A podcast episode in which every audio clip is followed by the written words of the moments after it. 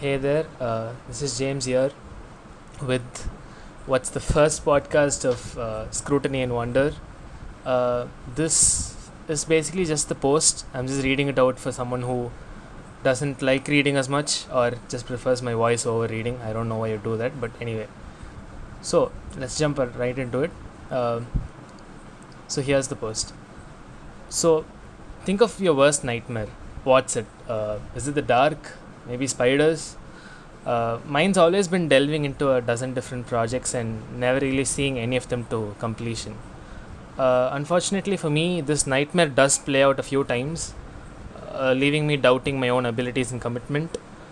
And I quote Steven Pressfield from his book, The War, of Art uh, Winning the Inner Creative Battle here.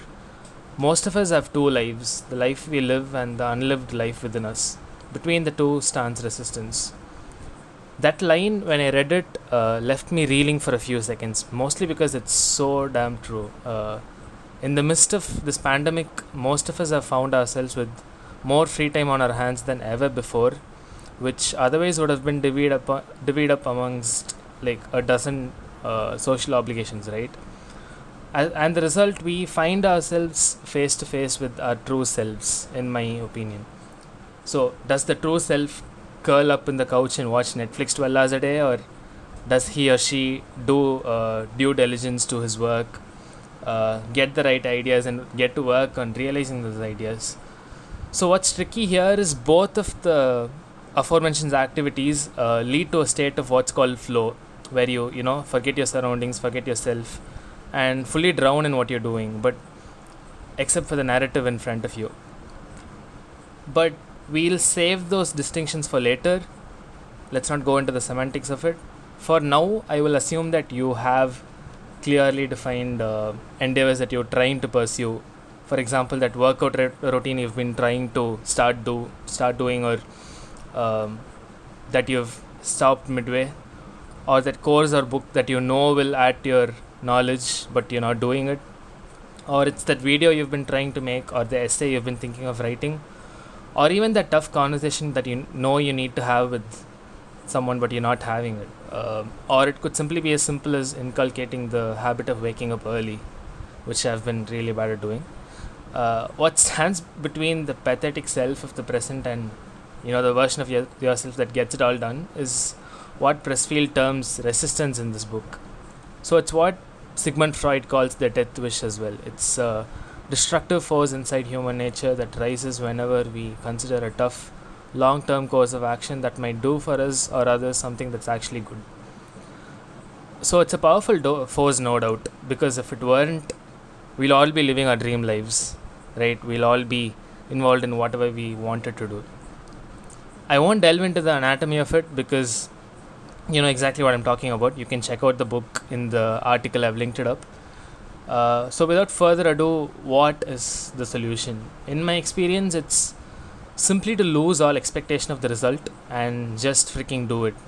Looks like Nike's slogan isn't useless after all. It's basically momentum in action. The act of shaking off distractions and showing up for it, uh, blowing forward slowly, builds momentum, and slowly you start seeing results, which again builds more motivation for you to go at the activity again.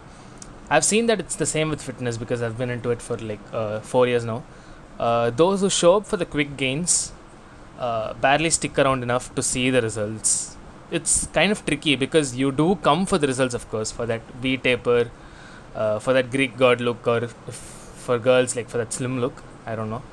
Uh, but no one really enters the gym saying, "Whoa, I love the soreness, I love lifting weights." But the catch is, those who show up uh, stick with their routine and eventually do get addicted to actually uh, going to the gym uh, and slowly seeing their strength increase, their body feel better, uh, their overall well-being increase, uh, the way they move it feels better. Those are the ones who actually get the V taper, the abs that everybody actually just wants. So here's a great snippet from the book that actually sums this up beautifully. Uh, so someone actually asked uh, Somerset Maugham, an author, uh, if he wrote on a schedule or only uh, when he was struck with inspiration.